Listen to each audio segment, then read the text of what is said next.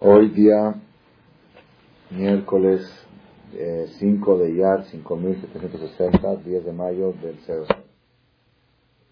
El ciclo festivo del calendario hebreo tiene una temporada. Tenemos temporada festiva y temporada sin fiestas. La temporada festiva del calendario hebreo es desde Pesach hasta Simchat. En Pesach es la primera fiesta y en Simchat Torah es la última fiesta. Sukkot, al final de Sukkot es la última fiesta. Desde Simchat Torah hasta Pesach no hay fiestas. Fiestas bíblicas no hay. Hanukkah y Purim son fiestas que se establecieron a través de la historia de milagros que sucedieron. Pues las festividades bíblicas, Moadé Hashem, que se llaman Moadé Hashem, fiestas de Dios, que se hace Aduz, que se hace Kiddush, como una fiesta, se celebra como fiesta, es desde Pesach hasta Sukkot, Simchat Torah, y en ese orden, en ese orden. La Gemara dice que la fiesta de Pesach es Rosh Hashanah Regalim, año nuevo para las festividades. Porque el ciclo festivo en el calendario hebreo tiene un orden. Si fuera un ciclo conmemoratorio, no, no necesariamente tiene que llevar un orden. Yo puedo conmemorar una cosa y conmemorar la otra en el orden que yo quiera. Pero por ser que el ciclo festivo no es conmemoratorio, sino es de carácter terapéutico. Es un tratamiento. Es como una persona que va con el doctor para hacer un tratamiento para algo, ¿ok? Para X eh, objetivo, quiere o adelgazar o un tratamiento para mejorar la calidad de la vista. O. Entonces dice, mira, el primer mes vas a hacer esto y esto, esto. Después vas a hacer este ejercicio, luego vas a hacer otro ejercicio. Igualmente, el pueblo de Israel, cada año tiene seis meses de tratamiento seis meses de reposo. Otra vez seis meses de tratamiento y seis meses de reposo. ¿Cuál es el objetivo? ¿Cuál es el objetivo final del tratamiento festivo? ¿Cuál es el qué quiere llegar? ¿Qué quiere llegar el objetivo de las fiestas? ¿A dónde quiere llevar a la persona? Eso lo encontramos en el texto de los rezos de las fiestas. Hay un texto que se dice en la tefilá de Musaf. Musaf es anexo, una cosa que se agrega especial, por, un rezo especial por la fiesta, se llama Musaf. Después de Shachrit, Alel y Musaf. En ese sacrificio, en ese, rezo, hay una parte que decimos así: Veasienu Adonai Eloenu et Birkat Moadeja. Ayúdanos Hashem a cargar la bendición de la fiesta. Lehaim Besimha Shalom. Para vivir, para tener vida con alegría y con paz como tú nos prometiste que nos vas a bendecir a través de estas fiestas, que te usted, así bendícenos eternamente. Quiere decir que la bendición, el objetivo final de toda la terapia, de todo el tratamiento festivo, es llevar a la persona a una vida, Jaim, a tener vitalidad, pero una vida no nada más vida de estar vivo, sino vivir plenamente con alegría las 24 horas y con paz. Paz uno mismo, el cuerpo con el alma, están en paz, porque normalmente el cuerpo y el alma están en competencia. Lo que al cuerpo le gusta, el alma detesta. Lo que al alma le gusta, el cuerpo le aburre. Al alma le gusta, el alma le gusta venir a una clase de Torah. ¿Okay? al cuerpo le gusta ir a festejar Día a las Madres. ¿Okay? A cada uno le gusta una cosa. Entonces, o al cuerpo le gusta este, ir a jugar y a divertirse y el alma dice que estás perdiendo el tiempo, mejor haz algo más productivo. Entonces el cuerpo y el alma están en competencia, están en conflicto, es un matrimonio que es muy difícil eh, tener shalom bay, tener ese matrimonio, armonía familiar, el matrimonio de uno mismo. ¿okay? Y todo, y todo el objetivo del judaísmo es ayudar a la persona a encontrar el equilibrio de manera tal de que el cuerpo y el alma puedan vivir en paz. Por ejemplo, si tú vas a comer una fruta, ese acto de comer una fruta es un acto físico, es un acto material, es un acto del cuerpo que contradice al alma. Estás creciendo la capa tosca, la capa oscura, que es la parte fisiológica. Cuando tú vas y dices, Baruch, Ata, Unai, Elohenu, Melech Haolam, Bore, Ahora, ¿qué pasó? ¿La manzana es espiritual o material? Ah, no, las dos. Es cuerpo y alma. Metiste alma dentro de la manzana. Entonces ya ahora está comiendo el cuerpo y el alma. Entonces todo el objetivo del judaísmo, okay, cuando una persona come carne y toma vino, eso es algo material. es material bastante, muy, muy material. Pero cuando uno lo hace el viernes en la noche con el Adus, y cantan Shalom Alejem, y hacen el Kiddush, y hacen el Tilat Yadayim, y y, y, canciones, y libre Torah Entonces la carne, el vino, la borrachera, todo se convierte en espiritual, se hace todo cuerpo y alma, es una armonía, una armonía total. ¿Okay? Entonces por eso el objetivo de todas las festividades judías es llevar a la persona a Jaim Besimhau Shalom, vivir. La paz interior entre cuerpo y alma una vez que la persona tiene paz entre cuerpo y alma, puede tener paz con su cónyuge, ¿ok? Porque ya si dentro de él hay paz. Eso es una regla sabida y conocida en la Torah y ya la descubrió la psicología también. Una persona que tiene conflictos exteriores es porque tiene conflictos interiores. Los conflictos interiores se manifiestan provocando pleitos. Cuando una persona por dentro hay una, hay una contradicción, hay una guerra, lucha interna y no logró la paz interior, eso provoca que reacciona mal con cualquier persona y provoca pleitos acá y pleitos allá.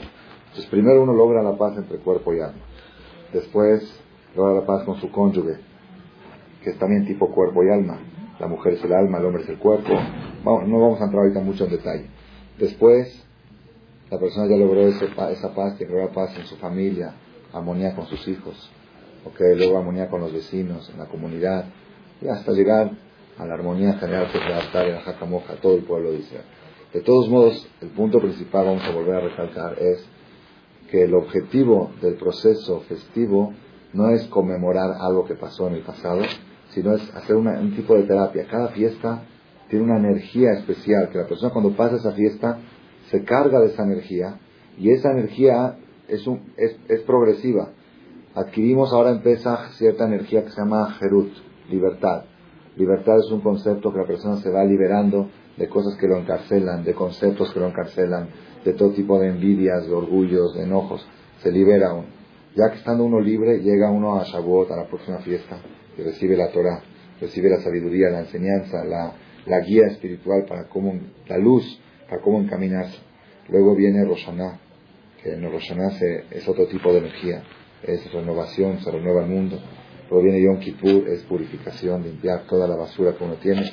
Y luego llega Sukkot y Simchat Torah. Entonces, la idea principal que nos enseña la Torah es que no vayas a pensar que cada fiesta es individual, que cada fiesta es por separado, sino cada fiesta está relacionada estrechamente con la que le sigue. Es un proceso, es un escalón, uno sube el primer piso, segundo piso, tercero hasta que llega al séptimo piso, donde ahí llegó a la cúspide. Jaim Besimhau Shalom, para obtener vida con alegría y con paz, le tiene que durar por seis meses, que no hay fiesta. Cuando pasan seis meses baja el efecto, viene otra vez el ciclo festivo para hacer la terapia otra vez. Ese es el sistema del calendario hebreo. Entonces, viendo esto, todo esto no es tan novedoso, seguramente ya lo habrán escuchado en alguna otra charla que hemos hablado. La novedad viene aquí. Cuando la Torah empieza a describir el ciclo festivo, y efectivamente esta perashá que vamos a leer en Shabbat se lee en todas las fiestas, en Pesach y en Sukkot. ¿okay? Se lee, y en cada fiesta se lee lo que corresponde a todas las fiestas, no lo corresponde nada más a esa fiesta. Para, para enfatizar que todo está relacionado, que no son fiestas separadas, independientes, sino no, si falla una, entonces falta, falla todo el proceso. Es como un carro que tiene la llanta y el motor y que tiene que para que tiene que estar todo para que todo funcione. Si falta algo en el medio, ya el carro no funciona bien. Igualmente en las fiestas, si tú haces todo y te falta algo en el medio, entonces de repente dices, oye, yo hice, yo respeté muy bien Pesach y Sukkot y no siento nada, es que faltó algo en el medio. Entonces eso es lo que la Torah nos quiere enseñar al poner todas las fiestas juntas. Moade Hashem, las fiestas de Hashem, Asher Tikreu ustedes van a convocar, es una convocación sagrada, El Lehem Moadai, estas son mis fiestas. Y empieza a a mencionar la primera fiesta. ¿Cuál es la primera fiesta? No. Yo pensaba así también. ¿Cuál? ¿Cuál? No. Otra. Otra. No. No. No. No. Acá yo también pensaba así, pensé que empezaba con pesa. No. Dice así. Sheshet yamim te hace melajá. Shabbat Shabbaton Seis días harás labores y el día séptimo cesarás de trabajos. La plataforma de todo el proceso festivo es el Shabbat. Shabbat, Shabbatón, así se llama, Mikra Kodesh. Kol tansu Shabbat y Adonai bechol moshebotehem. Es como que atrás está diciendo, si tú no tienes fuerte el Shabbat, como que te falta la base del proceso festivo. Por eso en Shabbat decimos Shabbat Shalom. No decimos Pesach Shalom, Sukkot Shalom, Rosh Shalom, Kippur Shalom. La única fiesta que se dice Shalom es Shabbat. Shabbat es la plataforma para obtener el Shalom, la paz, esa paz que hablamos antes, esa armonía entre la dualidad que tiene el ser humano, cuerpo y alma. Shabbat Shalom.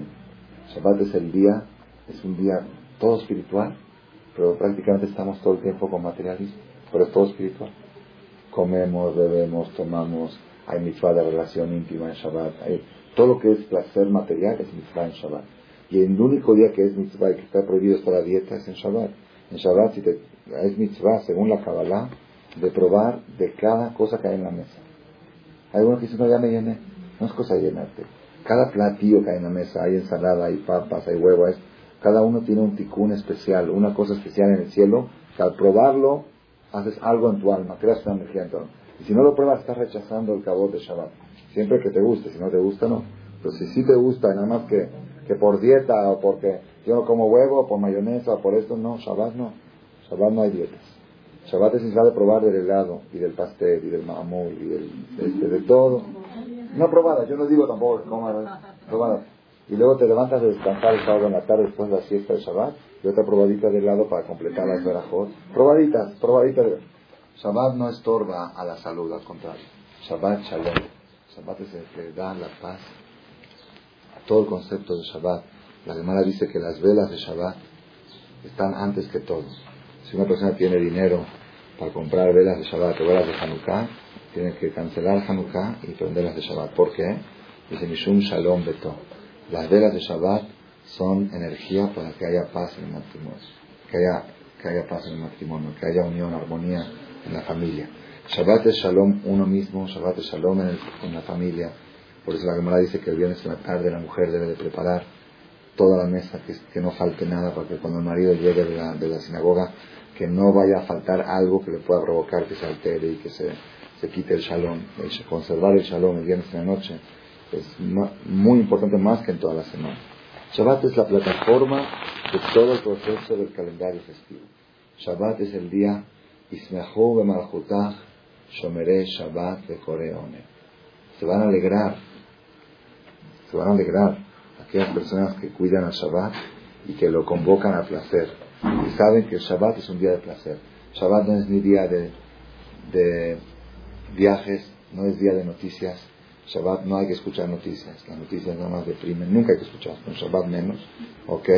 Shabbat es, no es día de, novelas, no es día, Shabbat es un día para desconectarte de toda la tecnología, Shabbat no es día para llevar el coche al taller, no es día para al este al, eh, para que te lo arreglen, no es día para reparar las llantas, no es día para checar si hay gasolina en el coche, para checar la cuenta del banco, no hay nada. Shabbat no hay tecnología. Shabbat no es día para hablar por teléfono, ni para apuntar números telefónicos, ni para hacer cuentas. Shabbat es día nada más para estar alegre con la familia y con Dios, con Borola. Esa es la, plataforma de todo el proceso festivo, el Shabbat, es la base. ¿Okay? Así dice la Torah. El de Hashem. Estas son las fiestas de Hashem. Base. Sheshet Yamim Tasem Ubayom Shabbat Shabbat. Una vez que ya tienes el Shabbat bien, ya estás preparado, tu corazón, tu cuerpo, tu persona está preparada para continuar la terapia con Por eso decimos, hay una canción que decimos en, en Shabbat, que Shmeda Shabbat el es conocida, y allá adentro dice, Asemehim bo simham Los que se alegran en Shabbat generan alegría. Es como un acumulador que genera alegría para toda la semana. Toda la bendición de la semana domingo, lunes, martes, miércoles, mama del Shabbat. Y Shabbat lehu me cora braja, es la fuente de la bendición, la fuente de la braja. Entonces por eso la persona tiene que saber en el proceso festivo que entramos ahora, Pesa, Shabbat, Rosh Kippur, como parte de la plataforma para que el proceso funcione, es establecer, estabilizar el Shabbat con lo máximo de potencia que uno puede hacer. Cada uno tiene, en todos los niveles, se puede ir superando el Shabbat. El Shabbat hay que respetarlo en tres aspectos. Shabbat, Dibur y Maase. ¿Qué quiere decir? En acción, en palabra y en pensamiento. ¿Okay? Acción, todas las acciones que estamos restringidos en Shabbat, no encender fuego, no encender luz, no cocinar, no escribir, todo lo que estamos prohibidos, y hacer el kiddush, todas esas acciones, hacer el kiddush, levantar la copa. Luego hay dibur, el Shabbat hay que respetarlo con palabra. En Shabbat no hay que hablar cosas de negocios, no hay que hablar cosas que provocan preocupación, no hay que hablar, prohibido en Shabbat hablar de un fallecimiento, de hablar de cosas tristes que provocan tristeza, ni siquiera mencionarlas. Es Shabbat, ahora no hables de eso. Y justo uno se le antoja la mesa de Shabbat recordar el choque de aquel. No, es, mesa de Shabbat, no es. Uno tiene que sentir, así dice el Zohar Kadosh, el Zohar Kadosh fuente de la Kabbalah, eh, justamente en esta perasha. Dice, la persona tiene que sentir, ok, en la mesa de Shabbat, Shabbat se llama Boikala, Boikala. Cuando recibimos el Shabbat decimos, ven novia, ven novia. Dice, si una persona invita a su novia a la mesa, a su casa, a cenar, hace cuenta, entra la novia a casa del novio y hace una cena, porque la primera vez que entró la novia a casa del novio, se acostumbra a hacer una comida, ¿no? ¿Ok? Cuando está ahí la novia empiezan a hablar de choques o de cosas, de eso, ay, está, es momento de alegría, no, hay, no hables ahora, que no escuche, aunque haya pasado una tragedia, no se hable, que no se entere, no se entere porque es momento de alegría, ahora no es momento para, la persona tiene que sentir en la mesa de Shabbat, que cada Shabbat viene a visitar Dios la mesa del judío. Está Dios, yo a veces le digo a mis hijos, se levantan a mitad de la mesa de Shabbat a jugar. A veces así los chiquitos, te digo, pobrecita la mesa de Shabbat, se está enojando, vino aquí a visitarnos y la dejan sola. Así hay que darles a entender que es, es algo muy, es una inspiración muy especial lo que ofrece el Shabbat. Ahí no hay competencia. No hay competencia en el mundo a lo que ofrece el Shabbat al pueblo de Israel. No hay vacaciones en el mundo que se puedan comparar a las vacaciones del Shabbat. Nunca me voy a olvidar, hace dos o tres años, viajé, estaba de viaje, viajé para un seminario y me llamó la atención, me llamó la atención un artículo en una revista en selecciones, no tenía tiempo de leer, pero vi el artículo y me llamó la atención. ¿Cómo se llama el artículo? El título se llama. ¿Cómo se llama el título? ¿Cómo se llama el título del artículo que me llamó la atención y por eso lo leí? Se llama El placer de no hacer nada. Se llama título. Y qué raro, el placer de no hacer nada. Un poquito raro. Entonces empecé a ver el artículo y dice, trae que estamos en una generación, un gol estamos en una generación que se creó una hiperactividad tan grande, está todo tan hiperactivo, que de repente el papá, si ve a su hijo, o la mamá, si ve a su hijo que a las 5 de la tarde no tiene nada que hacer, está preocupadísima. Ay, es que mi hijo no tiene nada que hacer, hay, que hacerle algo, llevarlo acá, allá. No, puede ser que no vaya a ser Barminan que tenga 5 minutos libres. Barminan.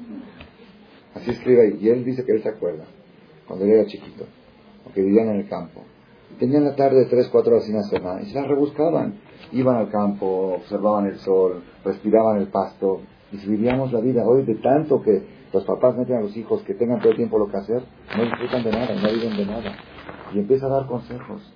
Dice, si su hijo tiene una hora libre, no se no, no pasa nada, es bueno, es sano, que se ingenie, que piense un poquito. Así estaba explicándolo. Entonces ahí trae dentro del, dentro del, eh, dentro del artículo trae que es un goy, escribe que, últimamente varias iglesias y más cristianas están promoviendo la idea que los domingos todos los shopping estén cerrados. Porque sienten que los domingos, dice que en pueblitos así lejanos, las iglesias locales están haciendo una ley que se cierren todas las tiendas, todas, todas, todas, que no haya ni una abierta el día domingo, para que la persona no tenga nada que hacer. Porque uno sale a la calle, acaba a jugar, acaba de decir, ¿qué, qué descanso es ese? El día que más cansado llega uno es el domingo a la noche. ¿Es el día de descanso? No es descanso. ¿Ok? Pero el Shabbat Kodesh, el que tiene Shabbat, no por eso digo los Goim, que el día que descansa, no, como le dijo uno, una persona yehudí de aquí de Camachalco, empezó a cuidar Shabbat, empezó a respetar. Él tiene tienda ahí, el día que más vendía era el sábado. ¿Y cómo va a cerrar? Ah, un día decidió cerrar y él contó que el primer Shabbat que cerró, el lunes cuando fue a abrir el negocio había cola Había 20 personas formadas para comprar. Dice, nunca en mi vida yo vi gente esperando a que yo abra para comprar. Dice, no, no hay, no, no siento, dice, no siento que se rebajó nada de las rentas. Pero más que todo, él contó que un amigo le dijo, le dijo, oye, ¿qué tú que respetas Shabbat? Está bien, no, no trabajes en Shabbat. ¿Qué es eso que vas caminando, que vas al Knis caminando, camina 15 cuadras, regresa? Y entonces le contestó, le dice, lo que pasa es que tú, le dijo a su amigo, lo que pasa es que tú no apagas el motor. Los siete días tu motor está prendido. Dice, yo hay un día que apago el motor, apago todo lo tecnológico, no hay carro, no hay celular, no hay teléfono, no hay... es una tranquilidad total y absoluta. Esa es la plataforma para que el proceso festivo pueda funcionar. La persona tiene que darle intensidad y potencia al Shabbat para que después pueda llegar a Jaim Besimha. Una vez terminado el Shabbat, ahora sí empiezan las fiestas. El de Hashem. Ok, ya la plataforma, como, y se entiende, ustedes observan en la perasha cuando agarran el librito, que no, no, creo que no llegó de la imprenta todavía, ustedes observen, primero dice la Torah, estas son las fiestas, seis días, cuidan, séptimo día, y luego vuelve a repetir. El de Hashem. Y estas son las fiestas. Entonces yo por eso entendí que el Shabbat, no es, el Shabbat es la plataforma de las fiestas. Y luego empiezan el primer piso, el segundo. El primer piso es Bajodesh Arishon, Be'arba la Ben Arbaim Pesach Hashem. En el mes primero, el mes de Nisan, el 14, en la noche, es el primer piso del proceso festivo, es Pesach. ¿Ok? Ya construimos el primer piso. Ya tenemos la plataforma Shabbat, primer piso Pesach. ¿Ok? Hagamatzot, Shivat Yaim Matzot siete días van a comer Matzot, Baruch Hashem, lo hemos cuidado. Vayom Shevi, el día séptimo de Pesach, hicimos otra vez fiesta. Muy bien. ¿Qué sigue después? Después de Pesach. Ah, ¿qué sigue en Shavuot? ¿Verdad no? Sin embargo, en la Torah no pone Shavuot. La Torah pone como parte del proceso festivo, como parte del proceso festivo, como parte de Erle Moade Hashem. Estas son las fiestas de Hashem, dice la Torah. Usfartem Lahem Mimachorat Millón Abiahem Etome Trufán. Sheva Shabbatot Tiena. Van a contar ustedes desde Pesach siete semanas íntegras y el día 50, 7 por 7, 49, el día 50 va a ser la fiesta de Shavuot.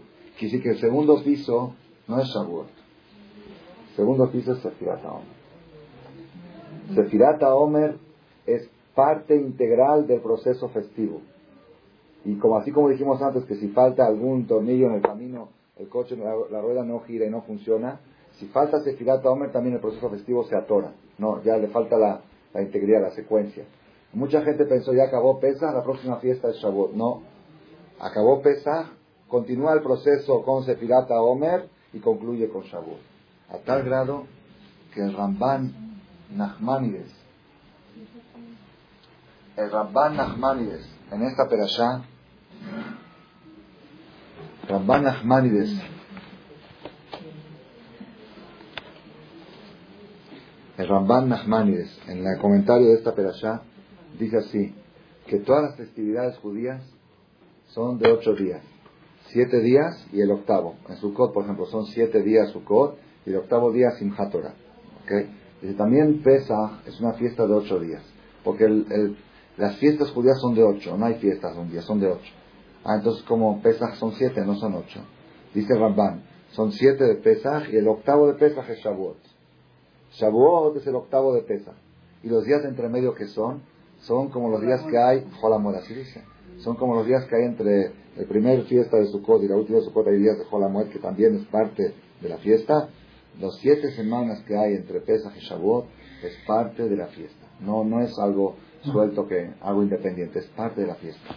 A tal grado que la Alajá dice que hay algunas mujeres acostumbradas a no hacer labores la noche de Sefirat Omer. Las siete semanas de Sefirat Omer no hacen trabajo, no coser, no tejer, no lavar ropa la noche de Sefirat Omer, las siete semanas. ¿Okay? Y no explica, la halajá trae esa costumbre y no trae el origen de la costumbre. Pero en un libro que habla sobre estos días, dice que el origen de la costumbre está basado en lo que dice Ramban. Como Ramban Nachman les dice que estos días tienen una calidad festiva, entonces para darle un énfasis, en que se manifieste en algo la calidad festiva, se cuidan de no hacer trabajo en la noche. De día sí, de día lavan ropa, cosas, pero la noche, que es cuando se cuenta el Homer, no hacen trabajo las mujeres, más que todas las mujeres. También que los hombres, yendo al Knis y contando el Homer, con eso hacen conciencia de la importancia de la fecha. Pero la mujer, como no tiene la de contar el Omer, lo manifiesta evitando trabajo. Así que ahora cuando llegue el marido a cenar esta noche, ¿qué tienen que decir? Dijo Jajam que no se puede trabajar, así que o cocinas tú o nos vamos a un restaurante. ¿Ok? ¿Cómo? Básicamente, las siete semanas del Omer no son semanas de luto. Son semanas como parte del proceso festivo. Que las conductas de luto tienen otra explicación que en este momento no las vamos a explicar porque ya no nos da tiempo. Pero lo que sí tenemos que saber, el punto más importante que ya yo recalcar y que lo aprendimos de la Perashá de esta semana. Cuando Hashem dijo, estas son las fiestas de Hashem, empezó con el Shabbat, lo puso como plataforma. Siguió con el primer piso que es Pesach y no continuó con Shabbat, continuó con Sefirat Para decirte que si tú quieres llegar en Simchat Torah, después de Sukkot al final, a tener Haim, Simcha y Shalom, que es el objetivo principal, vida, alegría y paz, objetivo principal de todo el proceso festivo, necesitas de Sefirat Omer. Sefirat Omer es parte, parte de este proceso. Los, nuestros sabios dicen que la palabra Sefirá quiere decir contar el Omer, pero la palabra Sefirá también viene de zafiro. Zafiro que es, es un brillante. Los días de Sefirat son días para zafirar nuestro alma darle brillo a nuestra alma, para pulir. Así como dice esto, lo dice el Zohar Akadosh. El Zohar Akadosh, fuente de la Kabbalah, escrita por Amisho Marujan hace dos mil años, dice, así como una mujer, cuando menstrua, regla, mancha, está sucia, y luego ya se limpia. Después que se limpia, tiene, dice la Torah, Shivat Yamim, debe de contar ella siete días limpios para poder estar con su marido. que hay Siete días limpios. También el pueblo de Israel, cuando salían de Mitzrayim, estaban manchados. Estaban como una mujer que dejó de menstruar. Tenían manchas, que, residuos que venían de Egipto, de las manchas de Egipto. Ya que salimos de Egipto, ya dejamos de manchar, ¿ok? Después dejó de manchar y contar siete, pero en vez de siete días, contamos siete semanas. Como se trata de un conteo para la relación, no con el marido, sino con el Creador, el día de Shavuot va a ser como el día de la boda, el día del casamiento del pueblo Israel con el Creador. Siete semanas de limpieza, siete semanas de zafiro, sefirá, siete semanas de pureza para poder... ¿Cuál es la pureza que tenemos que hacer en estas siete semanas? La pureza principal es, la persona tiene que aprender en estas siete semanas a pulir su carácter, su carácter humano, más que todo en los conceptos humanos. Estas siete semanas no son tanto, el énfasis no tiene que estar en los puntos religiosos, hay que respetar todo siempre, pero la terapia principal de estas siete semanas es el carácter humano de la persona. ¿Por qué? Porque Dios escogió a Abraham Avino no por su carácter religioso. Abraham no era religioso cuando no tenía tefilín, no existía Shabbat, no existía nada. Él le vio a Hashem, Abraham Avino. Abraham Avino Dios le dio una perfección humana. Abraham Avino fue aquel hombre, el primer hombre de la historia que destruyó su ego a la totalidad y dedicó toda su personalidad al prójimo. Dijo, yo de para mí no quiero nada, todo lo que quiero es para los demás. Okay, ese fue el ejemplo cuando Dios encontró al primer ser humano sobre la tierra, okay, que estaba desmaterializado, estaba desinteresado en su vida personal y toda su vida era dar. Dijo, esta persona es propicia para recibir mi sabiduría, para recibir mi alma. ¿Por qué? Porque Hashem, Dios, ¿qué hace todo el día? ¿Da o recibe? ¿Ah? ¿Y recibe algo a cambio? ¿Qué recibe a cambio de lo que da Dios? ¿Ah? ¿Alabanzas? Lo contrario de alabanzas recibe. Quejas. ¿Ah? Es como, como aquel eh, marido, una mujer le prepara la comida, le prepara la cena, viene y dice que falta sal, anda Bueno, ¿por qué no te fijas en lo que te prepara? Pues en lo que hay. El quejar es una manera de ser desagradecido. La persona recibe de Dios salud, recibe y está todo quejándose. porque no tengo carro? ¿Por qué no tengo esto? porque se me ponchó la llanta? Bueno, Baruch Hashem, que tienes carro. Hay, gente que no se le poncha la llanta porque no tiene llanta acá, porque se le poncha. No tiene ni siquiera carro. Qué bueno, cada vez que se te poncha la llanta o algo, ok, di Baruch Hashem que tengo. Había un señor que dijo una vez, dice, estaba yo angustiado y enojado porque no tenía zapatos. Hasta que vi una persona que no tenía piernas. Dije, qué bueno que mi problema es no tener zapatos. Hay otros que no tienen ese problema, porque no tienen dónde ponérselos. ¿Ok? Entonces, Hashem todo el tiempo está dando y dando y dando y recibiendo lo contrario de alabanza, lo contrario de agradecimiento. Quejas. El ser humano todo el tiempo, o sea, si hace calor, se queja porque hace hace frío, porque hace frío. Salió nublado porque nublado. Si hace mucho sol, porque es mucho sol. No hay una situación que, que, la persona esté tranquila. Siempre tiene queja de que podría estar mejor así.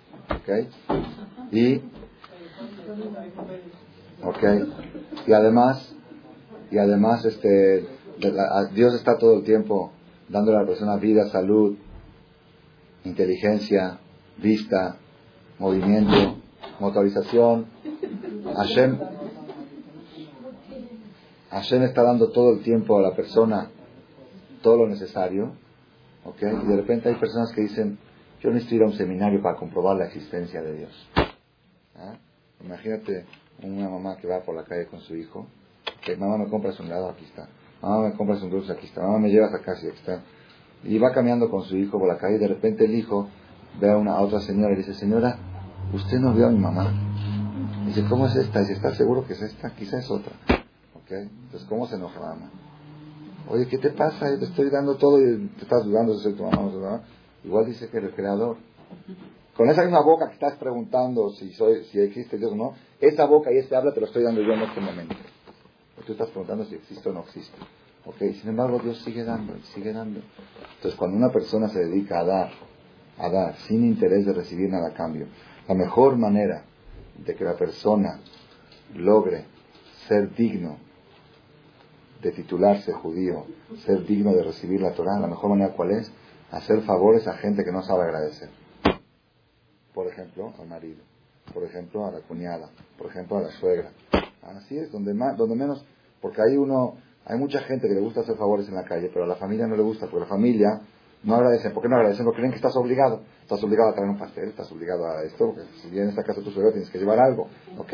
Entonces ahí, ahí es la ocasión, ahí es la oportunidad donde la persona puede dar. Igual pasa con el marido, la mujer a veces hace mil cosas que no estaría obligada quizá a hacerlas. ¿Ok? No les quiero decir para no malearlas tampoco. Muchas cosas así es. Hay, cosas, hay muchas cosas que la mujer no está obligada a hacerla.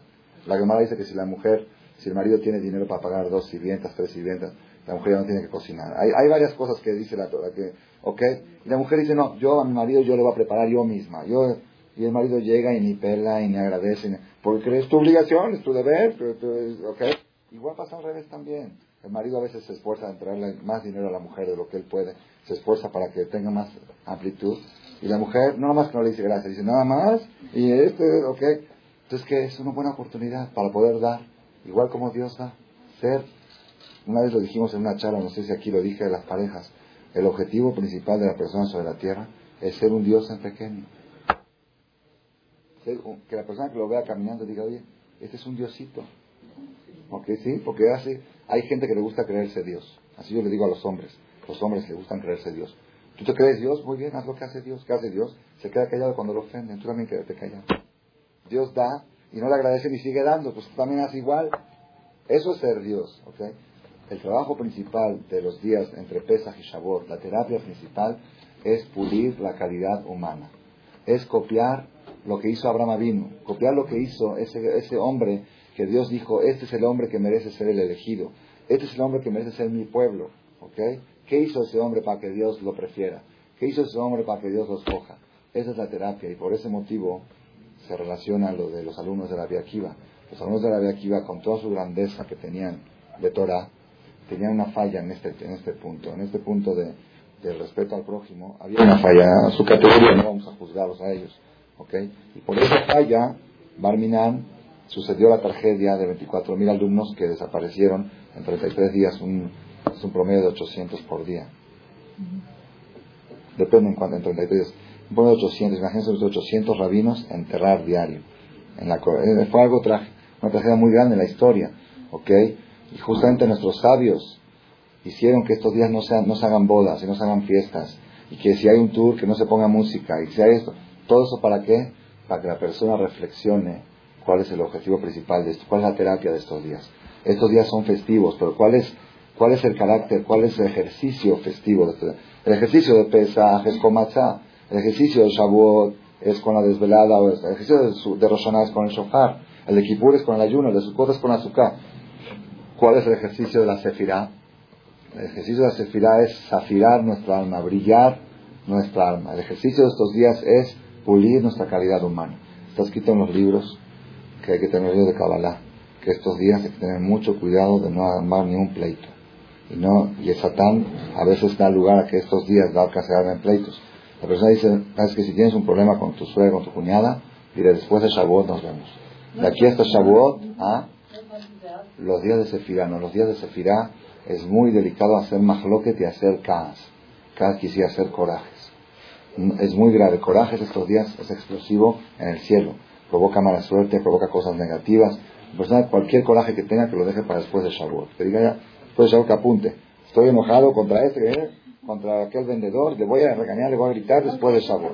Ah, hasta después de Shavuot. ¿okay? Entonces, si nosotros, hacemos esta terapia y estos ejercicios, estamos continuando el proceso festivo que iniciamos en Pesach y apoyado por el Shabbat de cada semana y por el Pesach, Baruch Hashem, tan precioso que hemos pasado y con el ejercicio de superarnos en la calidad humana, Hashem, vamos a llegar al día de la boda, al día de Shavuot, limpios y puros, para poder unirnos al Creador, que al unirse al Creador es la fuente de toda la alegría y la paz de la persona. Amén. Gracias por su atención a este shiur del Rav Malech. Les recordamos que pueden visitar la nueva página de shemtov.org en el internet www.shemtov.org.